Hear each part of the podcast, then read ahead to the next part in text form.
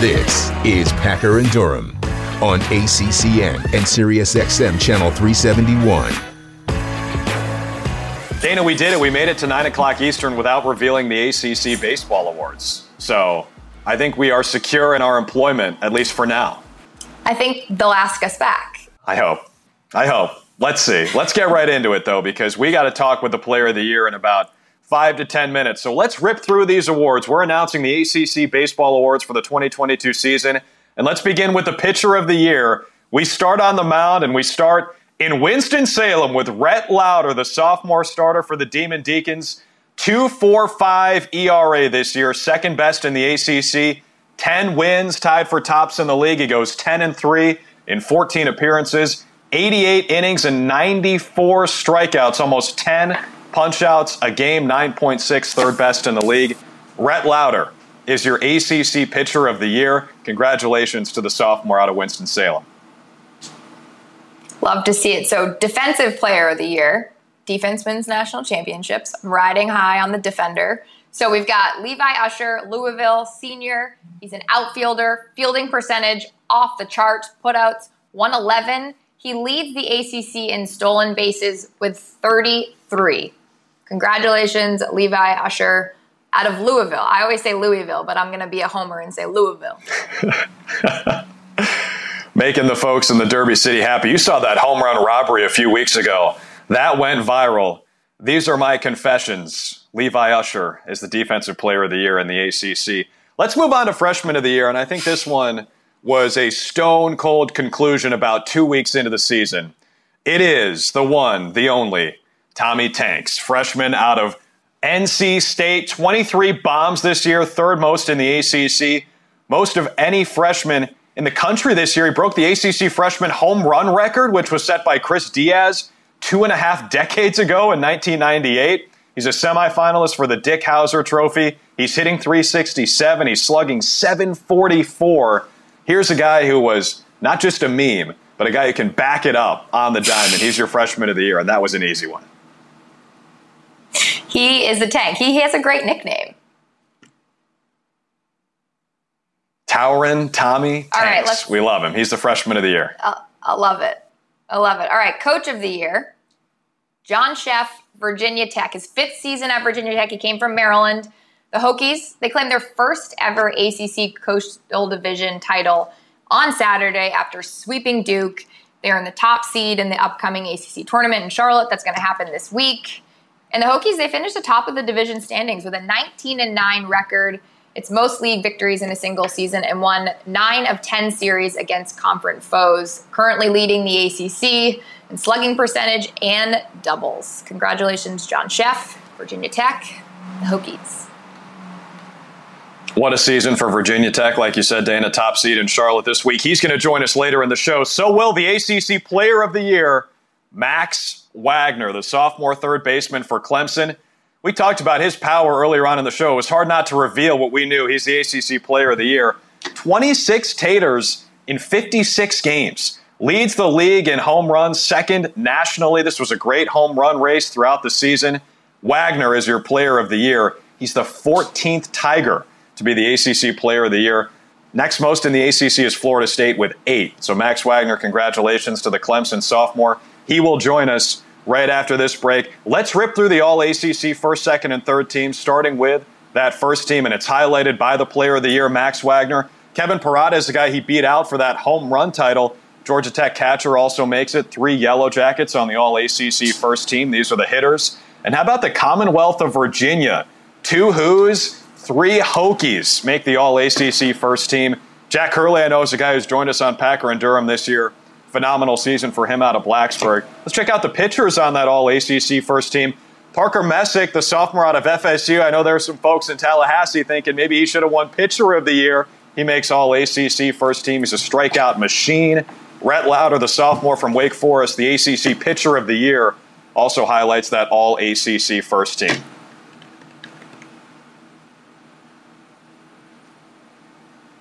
All ACC second team here. You see, they do allow ties, so we've got 17 members of this all ACC second team. Good to see Boston College represented here. It's been a tough year record wise for the Eagles, but Luke Gold, the junior second baseman, makes it. All ACC second team hitters on your screen right now. The pitchers as well. Five pitchers make the second team. FSU represented, couple of Louisville hurlers. Pittsburgh and Virginia make the all ACC second team as the regular season is in the books. And we head to the ACC tournament this week in Charlotte. Let's go to the third team, all ACC hitters. That Clemson infield. You got the player of the year and Max Wagner, Blake Wright at second base also makes it. A lot of Cardinal representation. Louisville, the champions of the Atlantic Division. They've got four players on this third team. From a hitting perspective, let's flip it over to the All ACC third team for the pitchers. Bunch of names here as you see the hitters end up here on the All ACC third team. A lot of names to get to, so we split it up on a couple of different graphics. Let's go to the pitchers next for the All ACC third team. Again, you'll see some Clemson Tiger representation. You'll see some NC State. Good year for the Wolfpack, team that could have won the College World Series last year as they head into the NCAA tournament after the ACC tournament this week. Here's your All ACC top three teams for 2022. Before we get out of here, let's show you the all freshman team Alex Mooney of Duke highlights it. See a lot of great names, a lot of bright futures in the ACC. It's your all freshman team for the 2022 baseball season. Tommy White, NC State designated hitter, is your freshman of the year in the league this year. Player of the year is Max Wagner. He is going to join us here on Packer and Durham. What a season for Max Wagner and the Clemson Tigers. And when we come back, not only is Max Wagner going to join the show, but John Szefc, the coach of the year from Virginia Tech. We're talking with the player of the year and the coach of the year in the ACC next. The Packer and Durham Podcast.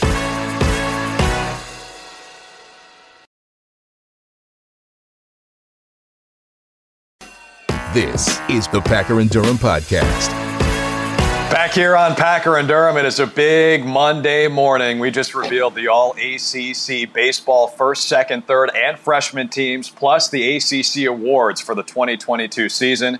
Drew Carter, Dana Boyle, not wearing our red carpet attire, but we are playing the role of MC this morning as we announce the ACC awards. And let's say hello to the ACC Player of the Year now. Max Wagner joins us from Clemson.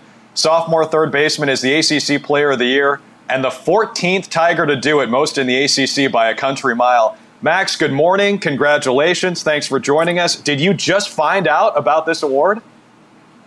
Yeah, morning. Um, yeah, we uh, just have a practice early this morning before we head off to Charlotte, and uh, coach just broke the news to the entire team of all the guys that made all ACC, and so yeah, I just figured it out. Um, that I was Player of the Year, and pretty much ran up here to talk to you guys. What do you attribute that to? You're obviously a stud, you can slug it out, but what do you think caused that player of the year sort of mentality? Um, just all the hard work and dedication um, I've been able to put in pretty much ever since I was a kid. Um, just working with my dad a lot. Uh, but really, um, just the support of my uh, coaching staff and my teammates. Uh, they really helped me be the player I am um, uh, this year. And uh, yeah. Well, Max, I mean, the, the hard work you've put in is evident. I'm going to read you some numbers here. Last year as a freshman, your slash line was 214, 305, 345. This year, I've got you at 382, 508, 880, and you're the ACC Player of the Year. How, how did you do that? How did you take such a big leap from freshman to sophomore year? Yeah, I mean, I guess I don't know. Uh, just determination, um, I guess, and just a lot of hard work I put in over the offseason because I knew uh, I knew I can compete at this level um, and wasn't able to do that like I wanted to last year. So I knew uh, that just with the hard work I was able to put in, um, just strength training, baseball wise, I was able to have a really good year this year and uh, just mentally being able uh, to be that consistent player I've always wanted to be. I got to ask because I recently just became a baseball fan in the ACC. So, what's the easiest park in the ACC to go yard in? Uh, I mean, ours ours is definitely not hard uh, to go yard in. Um, so I I probably put uh, Doug Kingsmore Stadium up top there. Uh, Wake Forest, even though I had uh, one home run that weekend. um, it's uh, kind of got a short porch the left and right, but center field is really deep. So I'd say those are probably the, the two parks that I felt like, I guess, were a little bit shorter than the others. Max, I'm going to read you some names here, other guys to win ACC Player of the Year. Jason Varitek, Brian Roberts, Mark Teixeira, Brian Braun, Buster Posey. What's it like to hear your name among that kind of royalty? Um, it's it's awesome. Uh, just uh, all glory to God, really. Um, it just uh, like I said before, all the hard work I've been able to put in uh, allowed me to be in this position. Um, but it just means the world to me um, that I'm able to be recognized with those all-star names, um, and hopefully it can continue.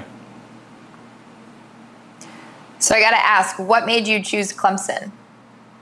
Yeah, uh, so my dad's boss um, at the time up in uh, Green Bay, where I'm from, uh, he was a pitcher here at Clemson. His name was Jason Birkin. Um, he's uh, he knows Bradley LeCroy, our assistant coach here, um, and I pretty much told him that Clemson was my dream school um, in high school, and we were able to work something out. And pretty much right when I got the uh, the call from him, I knew I was going to come here. Uh, just the whole family concept that Clemson has to offer, and all the really good athletic teams that they have here. Um, I really couldn't say no. Uh, so that was it was really a dream situation for me. It's a little bit warmer well, Max, you mentioned Clemson you're, than it is in Green Bay. yeah, uh, I mean, growing up in Green Bay and then obviously coming down uh, to play at Clemson and ACC is definitely a different journey.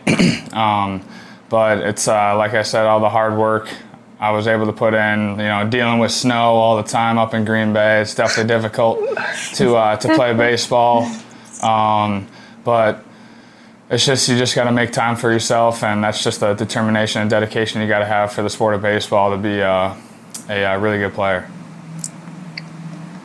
Well, that's what I wanted to ask you about, Max. Is going from Green Bay to Clemson, South Carolina. Like, what's been the biggest adjustment? Not from a baseball perspective necessarily, but just from a life perspective. Like, do you miss Culver's? You miss being able to go to Lambeau Field. Like, what do you miss most, and what's been most different? Yeah, uh, I mean Culver's. Yeah, definitely missed that place. Uh, it's right across the street from my house, so that was pretty much a every week place to go to eat. But uh, but yeah, uh, I guess the biggest um, thing I had to adapt to was just like the overall pitching that I see in the ACC. Um, going from Wisconsin high school baseball to ACC, there's a drastic difference in um, pitching, going from 82 miles an hour fastballs to pretty much 90 and up um, here in college. Uh, just being able to adapt to that velo. Um, like you said with Lambeau, uh, when I go home for uh, Christmas break, whenever they're home, um, I'm I'm gonna be there. Um, got season tickets, so uh, I was there for two games last year. So I just love going to Packer games at Lambeau when it's like zero degrees. There's nothing better, but uh, but yeah. So I have recently discovered Culver's, and I'm obsessed with it. I grew up in the Northeast, so we didn't have Culver's. I love the cheese curds. Do you have a go-to Yep. menu item that you get when you go? What is it? Yeah, uh, I mean, I had to say the uh, the bacon butter burger um, with some nice cheese curds for the side. Uh, that's pr- that's pretty much the go-to. Um, but it's always every time I go, it's always order cheese curds because they're you can't can't get enough cheese curds when you're when you're from Wisconsin. And got to work in a concrete mixer as well. Maybe that's the key. Uh, your freshman to sophomore success is maybe losing the Culver's from the uh, from the from the daily regimen, Max. And before we let you go, we ask every player who's coming on for the first time about their toughest class. So you go from Green Bay to Clemson. What has been your hardest class at Clemson? Um, I would have to say uh, Spanish. I'm in a sports communications major, um, so I had to deal with uh, a different language other than English, um, and I had to take Spanish, and it was brutal, but I was able to overcome it.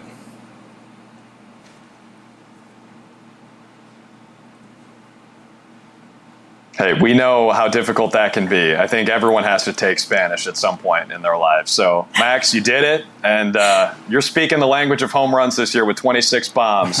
ACC Player of the Year, Max Wagner. Congratulations, man. Thanks for joining us. Thank you. Thank you very much. Thanks for having me.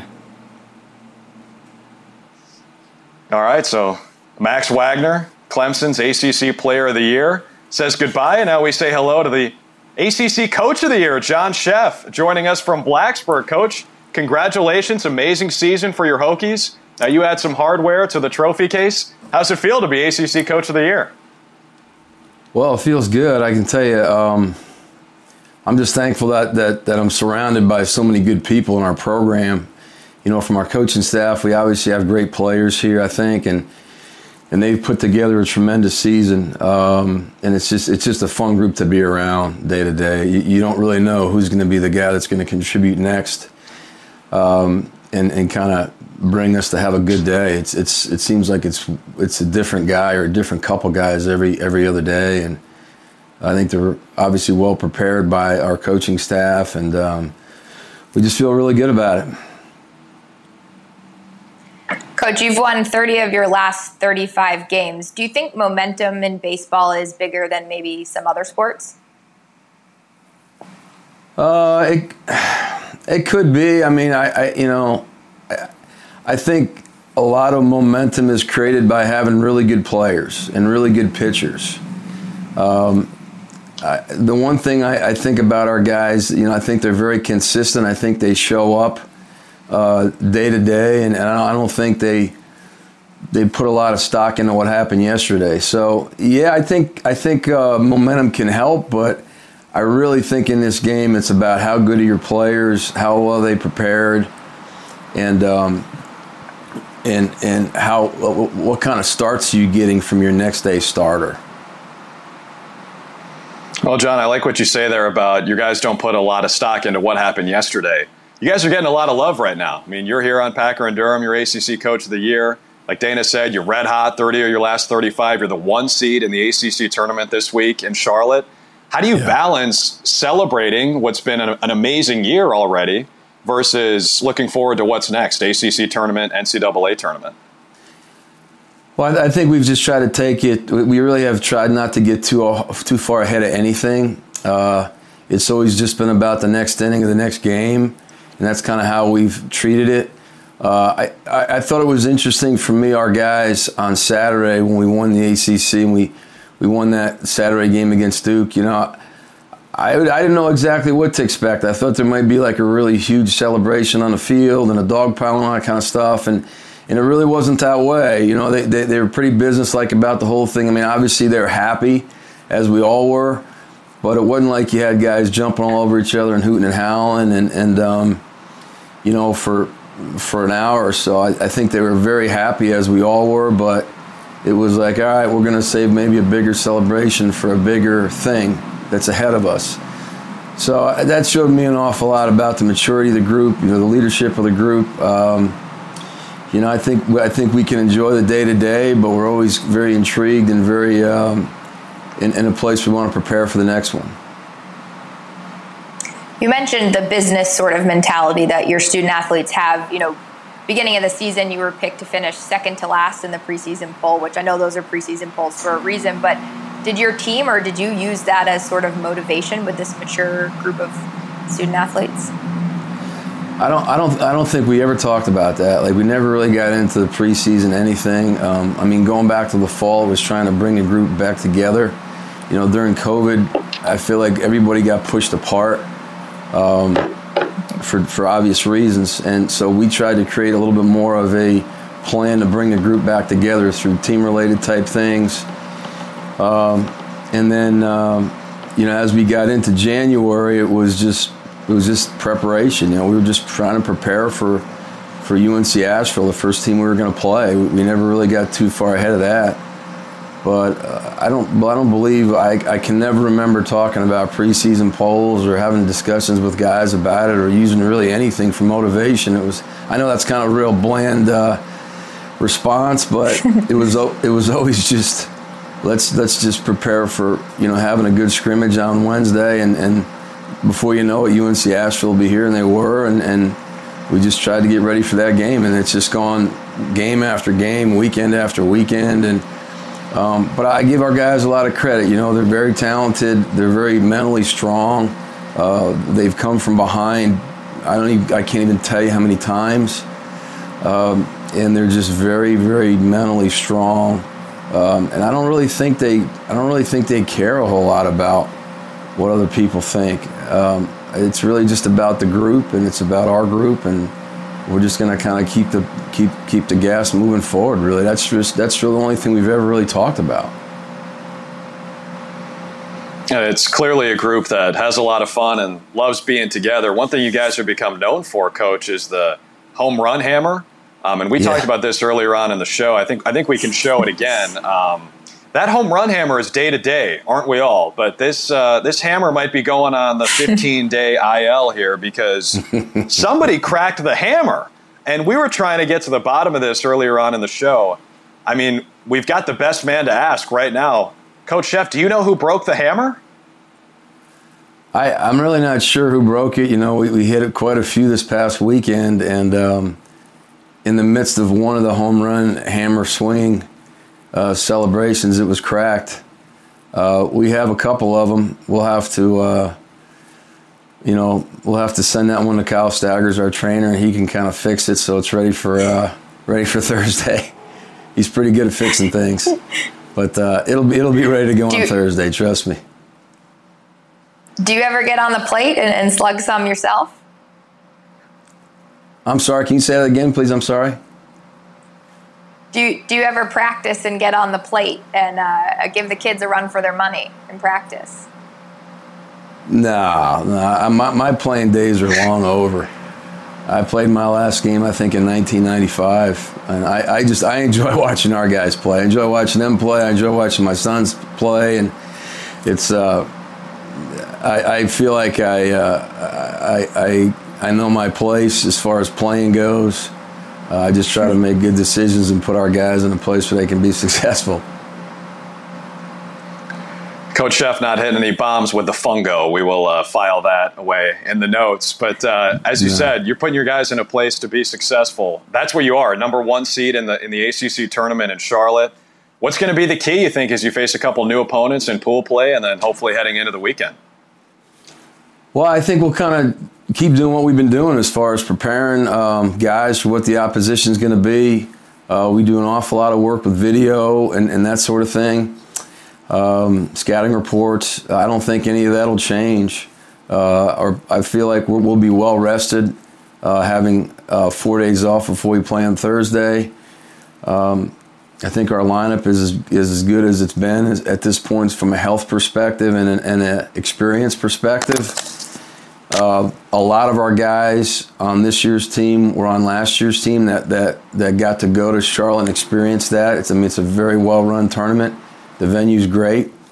And uh, we just feel really good about it. I mean, it's, it's a short drive down there for us, and uh, we'll spend a few, you know, the next three days preparing for it. And uh, we feel pretty good about where we're, where we're at going into it. And, and, um, and we've, we've seen almost every opponent that'll be in this tournament, with the exception of Clemson, which is ironically our first opponent. Uh, but uh, I mean, I, you know, I'll just stand behind our guys. Our guys are good. You know, they've been very resilient, and uh, I don't expect anything different from them. We'll, we'll be 100% prepared for it, and um, as we've been, I think, most of the year, if not all the year, and uh, we feel pretty good about it. What sort of test does Clemson provide to your team? I know you said you haven't faced them yet, but when you're scouting them, what are you looking for? Well, they're I mean they're always good. They have good players. I mean, you know, you guys just interviewed the ACC Player of the Year, uh, so they're always good. Um, Monte and his staff do a good job with getting those guys ready to go, and uh, I, you know, I don't I don't anticipate them being anything but very good, as every other opponent in this league is. There's not one single day or inning off in this league. Everything is is full throttle. Uh, I think if you look at all the projections and all that kind of stuff that people do around this time of the year, you know, I think you see all the uh, respect that the league gets from people outside of it. And I think that's just a test to all the really good teams and coaches and facilities and everything else in this league. And I think Monte and Clemson are just another example of it. Um, I remember last year, we, we were the 12 seed last year. And I remember going into that feeling pretty good about, you know, our chances to be successful in, in the tournament. And we, we lost two, you know, pretty close games. But, uh, you know, games in this league can go one way or another very quickly. A lot of it depends, I think, it comes down to how good the players are and how tough they are, really. Um, and we'll have our hands full on Thursday and then on Friday and in every other game we play, just like we have for the last 28 games we played in the league. But, um, you know, they'll, they'll be, we'll, we'll, do a lot of work on them in the next three days as far as preparation goes. And when we, uh, when we tee it up on Thursday, our guys will be ready to go. They'll know what they're facing. They'll, they'll have taken an awful long look at it on video and, and be well prepared by our staff. And we'll go out there and put our best foot forward. Well, Coach Szefc, congratulations. Top seed, ACC tournament, coach of the year as well, first one in Virginia Tech history. It's okay to celebrate a little bit. Go to PK's or top of the stairs, put the bill on Evan Hughes, let him pick it up, and uh, good luck in Charlotte this week and the rest of the way. Thanks, Coach. Thank you. Thanks for having me on. I really appreciate it. All right, we've got a couple more interviews on the way. We've got Andie Aldave joining us. I mean, we did it with the ACC Baseball Awards. We made it to nine. We announced them. We talked to the Player of the Year and the Coach of the Year. And now we're talking lax again. Andie Aldave with a Hattie in the quarters against Stony Brook. Tar Heels headed to championship weekend. She joins us next. Packer and Durham.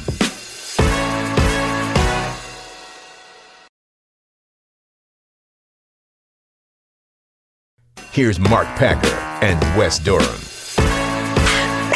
And Durham, it's the kids style, Gen Z, millennial. We've made it to the power hour. I wasn't so sure at 5:30 when I woke up that uh, we may make it, but we made it through the baseball awards. We're talking some lax, Drew. It's a it's a good Monday. It has been a great Monday here on Packer and Durham, and I think really we've had a lot of cool stuff on this show, Dana, but this might have been the part we're most excited for because this next guest is going to be a ton of fun. Let's welcome in. Makes her debut on the show, Andie Aldave. How you doing this morning? Hi guys, good morning. Thanks for having me. Yeah, thanks for making the time. So, you're a native of Baltimore. So, is this Final Four special? Yes, you could say that. Uh, I've actually never played a regular season game um, in Baltimore or in my hometown ever in my career. Maybe a couple fall ball games here with UNC, but super excited to kind of go home, bring my team there, see all my family friends, and hopefully put on a show for them uh, for Final Four weekend. Well, Andie, you put on a show in the quarterfinals against Stony Brook. We were talking about it for a while earlier on this morning, but you guys got all you could handle from them. That was one of your closest games of the season. Um, and you scored three goals yourself, a hat trick to lead your team here to championship weekend. What was the biggest challenge that Stony Brook presented? Yeah, we knew they were going to give us a good fight. Um, they always do. They're a really tough and gritty team. Um, you know, I think obviously being at home, that was awesome for us, but we had a tough task at hand. Their their zone, which is what we face within their defense, um, was known to be the number one defense all season. So we kind of had our hands full with that. And once the game started, I think it took us a little while to get settled in, but um, we made a lot of in-game adjustments, and that was huge for us, kind of finding some openings. And I was lucky to be on on the opening side of that and, and putting the ball in the back of the net for my team. But um, yeah, it was a great game. Honestly, I think it was something that our team needed a good challenge um, right before this weekend coming up. You mentioned the challenge, Andie, and you guys really haven't trailed at halftime. That was only the second time. Take me inside the locker room, Coach Jenny Levy. What did she say to motivate you guys? Because you came out in the second half on fire. Yeah, I think it was just playing Carolina lacrosse. I feel like I hear a lot of people say that and like whatever their team is. Um, but we knew going into the second half that we weren't we hadn't even been close to playing our game yet. So that was something to look forward to and then just kind of sticking with it. We have this saying this year of um, refuse to go away. And I think that's something we brought to the second half. Um, you know, every possession, it, it, wasn't pretty and it wasn't perfect at times. And I think sometimes I was, I was cringing when I was even turning the ball over, but um, you know, I think we did exactly that. We refused to go away, and again, it wasn't a perfect game, and sometimes the win doesn't always doesn't always look as good as it feels. But I think when we walked in the locker room after that game, we were like, "Hey, like that was an awesome challenge, and we're going to the final four. There's there's no reason to not celebrate this win." And I think we really we really felt that, and we celebrated it. And y'all have been blowing the doors off pretty much everyone you played this year is it good maybe to play a close game? Like, what are the, the positives of getting a challenge like that, especially this late in the season? I think so. I think this is the time to be challenged. And I think when you go into NCAAs, it's, you know, teams have nothing to lose. So they're kind of going for broke. Um, you know, and I think obviously we talked about, you know, being the higher seed and the expectations with that. But I think at the end of the day, um, you know, we're looking at it one game at a time. And I think we were challenged exactly when we needed it. Um, and I think when we keep finding ways to win, whether it's, you know, we're in a 10 goal game, we're in a five goal game, or we're in a one goal game, or we're even trailing by, you know, a goal or two at halftime, we keep digging out these wins. And I think we keep adding it to our arsenal. And I think going into Final Four weekend and championship weekend, when you have all these ways to win and you know your toolbox is is stuffed with things um, i think it can you can be really hard to beat. So i'm super excited and i'm really glad we had that in-game experience. So for those of the viewers that don't know you played your first career at notre dame transferred to unc what has this experience been like for you now that you're in final four weekend when you didn't reach that with your notre dame squad yeah, um, I was definitely thinking about that when, you know, after we won, going to Final Four for the first time in my career has definitely been a goal. And um, it's obviously a, a dream when you're a little kid watching, you know, girls at this, the highest stage of um, your sport. So it's definitely really awesome. Again, I love my four years at Notre Dame and I wouldn't trade it for the world. But I think coming here, one of the goals was to win a national championship with this team. And, put this program where it deserves to be. And I think it's crazy looking around that this team has kind of been knocking at the door at the Final Four every year, and um, they haven't kind of gotten to that national championship yet. And you look at these players like Jamie Ortega and Taylor and Emma Trenchard, and you're like, I, for me, I'm like, you guys deserve a national championship, and I'm like, it's crazy they don't have one yet. So if I can be a small part in kind of getting this program there and kind of giving these guys what they what they've deserved because I've been there and I've seen them in the final four like you said in Baltimore. I've been standing at the fence and I'm like oh god like I wanted them to win so bad. So um, to kind of be on be on this squad is so special. So I hope we can do it this year.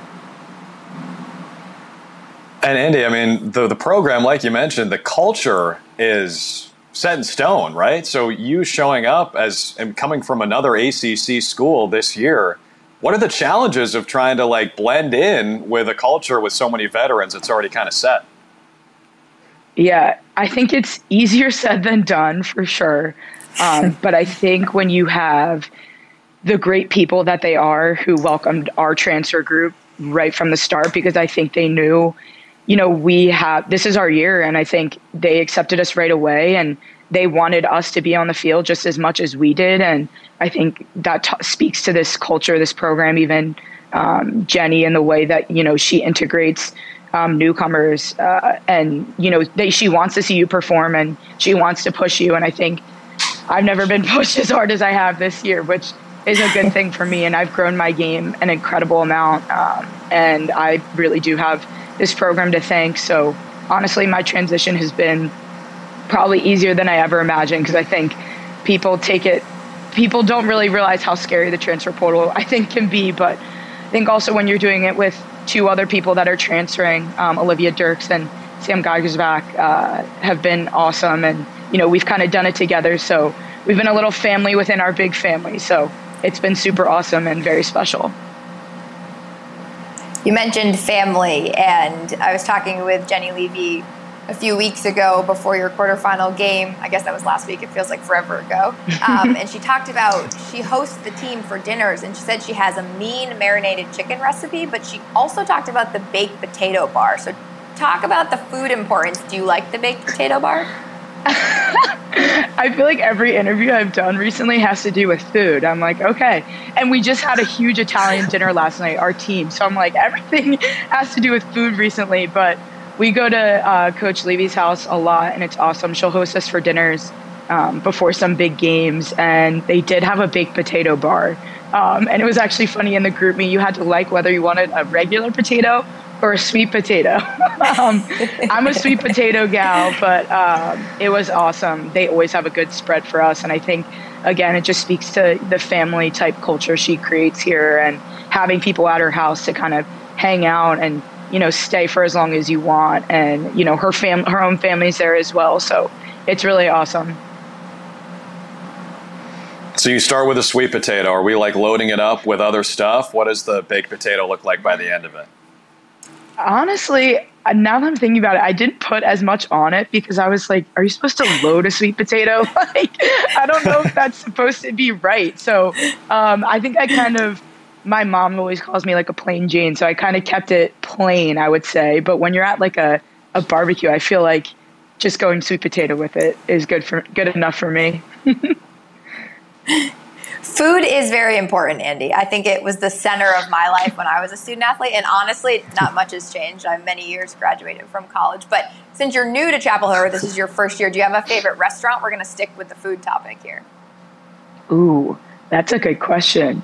Um, this team actually has a favorite restaurant. It's called Lucha Tigre. Um, and the owner knows it's the men's and women's lacrosse like favorite restaurant. It's kind of like Asian fusion, and he's awesome. Um, I can't think of his name off the top of my head, but every time we go there, he's like the women's lacrosse team and gets us tables, and it's like awesome. It's like again like the family, the family type culture. When you walk in there, they're like, you, "You're on the the team, aren't you?" And it's awesome. And I've even brought my parents and some of my siblings there, so I would definitely have to say that's a good favorite of mine. And being in Chapel Hill. Um, you're driving around a lot, I'm sure, and I guess we could just do this now, Dana. Uh, you gave us permission to ask about this, Andy, but I've been told from sources, Dana, that uh, you struggled a little bit to pass your driver's test. Can you maybe give us the uh, background there? Yes. Um, I can't believe this is on TV, but uh, I struggled to get my lear- my learner's permit. Um, so not my actual driver's test, but my learner's permit, and it was like the the screen test you have to take. Um, and I think I failed it twice. And you know, like you're when you're going to like a DMV, your parents or my parents at the time had to take off like a full day of work to sit in the line to get the test and I remember when I came out after the second time, my dad was like, "Thumbs up, like you got it."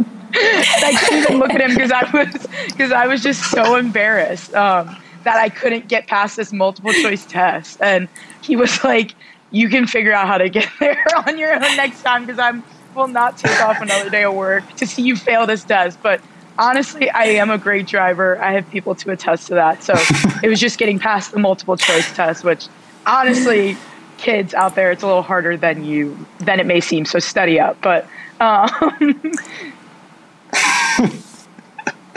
it's really hard. It's it is extremely difficult, and I will say I will also expose myself. You're not alone in this. I am 30 years old. Took the driver's test like 100 years ago. It's not transferable. You take a test on a screen doesn't mean you're a good driver. I got in my first right. fender bender in South Bend for the ACC championship. So you are not alone. It was so embarrassing. Like I consider myself sort of an adult, and I'm like driving to Arlotta Stadium, and I I, I get in a fender bender, and I'm like. I'm gonna get fired from ESPN. I'm not gonna be able to call the games. it was it was a lot. So so you're not alone. And, and Drew also I think failed his driver's test. So we're all in the same boat. I love it. Yeah. While it's honesty hour, um, the third time was the charm for me. I failed it twice, and the third time I took it, I think the guy just gave it to me because he felt bad for me and really my mom. so he was like, "This poor guy, this poor mom has dragged her son to this driver's test three times now." And when he gave me the driver's license, he turned to my mom and said, "Hey, keep an eye on this one. He's got a bit of a lead foot." and fast forward three weeks, and I had totaled my first car. So oh it happens. I didn't know happens. that. yeah. Yeah. Wow. I, I take Drew the cake. I have the most embarrassing story. Yes. Yes. You you certainly do. All right, Andie, since you're making your debut, we always ask this question, or, or Packer always asks this question. What has been your hardest class? You got to give us a class at Notre Dame and UNC. Oh, okay. Notre Dame, um, probably a financial accounting class, which I'm not the best at crunching numbers, but boy, did I know how at the end of that class. um, and then here, um, hmm. I don't know if it would be my hardest, but one that I worked really hard in was my econ and finance class. Actually, fun fact, taught by uh, Brad Bates. He was the old athletic director at BC. So it's been really cool to be taught by him, and he kind of knows the BC UNC lacrosse rivalry. Um, but he's a super smart guy, so he kind of expects the same out of you, which can be hard sometimes. But um, he's also like very professional. So I would walk in and be like, okay, I need to put my professional hat on for him. Um, but yeah, definitely those two. You and Professor Bates should have a little friendly wager on Carolina BC if you guys meet in the championship. Yeah. I know we should. After the BC UNC regular season game, that Monday morning when I walked in, he was like, "What a game!" Like he was watching, and he he knew that there were so many fans there, and he even was like, "I think the BC UNC women's lacrosse rivalry is one of the best in college sports," and I was like, "Oh my god, that's so cool for someone to even say." So, um, yeah, it's been really awesome to kind of get to know him and have him as a professor as well.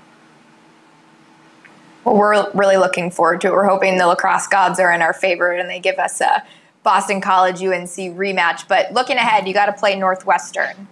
Give us the scouting report on the Wildcats. Ooh, um, I was actually watching some our film from them uh, earlier on in the regular season, and it seems like so long ago. I think it was like early March or um, you know end of March, but I think we definitely are going to have our hands full, and I think they're playing some of their best lacrosse right now, as are we. So I think teams definitely change throughout the season, and um, new players kind of come to the forefront. So I think for us, you know, they obviously have some great players. Lauren Gilbert, um, their goalie, uh, Madison Doucette is playing some of her best lacrosse as well. So, um, you know, I think for us, it's again playing Carolina lacrosse. I think our defense winning our matchups there, and then offensively, I think it's working through our sets and kind of settling in a little bit earlier than we did um, against Stony Brook. And I think just being confident. I think we know, you know, we're the top seed, but I think again, just sticking to our game and our game plan and trusting each other and playing with love um, is a lot what we talked about, and having our heart on our sleeve is going to be huge. And I think again, we have a tall task at hand, but I think, like you said, everyone starts championship weekend zero zero. So I think we're really excited for this matchup and to see what we can do. It is going to be a thrill to watch. We cannot wait for championship weekend in Andie Aldave's hometown of Baltimore, Maryland. it's Carolina and Northwestern this weekend. Winner heads to the championship. Andie, good luck. Thanks for joining us. Awesome. Thank you so much for having me.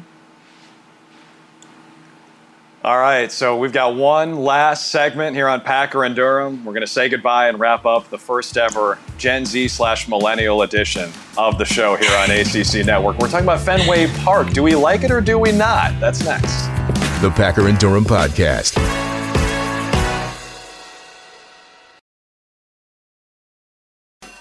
This is the Packer and Durham Podcast.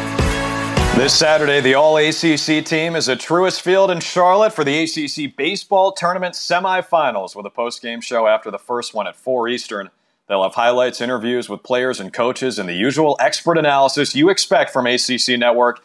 They also preview the second semi, and then they're back after that game at 8 Eastern to break it all down and preview the championship game in Charlotte. Should be a lot of fun at Truist ACC Baseball Tournament. And what a blast it's been to kick off this week on ACC Network here on Packer and Durham. Drew Carter and Dana Boyle on the first ever show without either Packer or Durham. This was fun, Dana.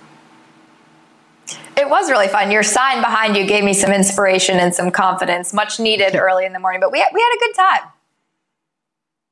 And Dana, your mug gave me a lot of confidence. Want to show it one last time before we get out of here?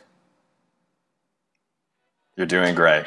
Hopefully, we did great today. Hopefully, our bosses in Bristol think we did okay and they'll bring us back. Thanks so much for hanging out with us on this Monday morning. Have a great week. Tune into Packer and Durham weekday mornings from 7 to 10 Eastern for the best conversations about everything from the ACC. Find it on the ACC network, SiriusXM Channel 371, and streaming on the ESPN app.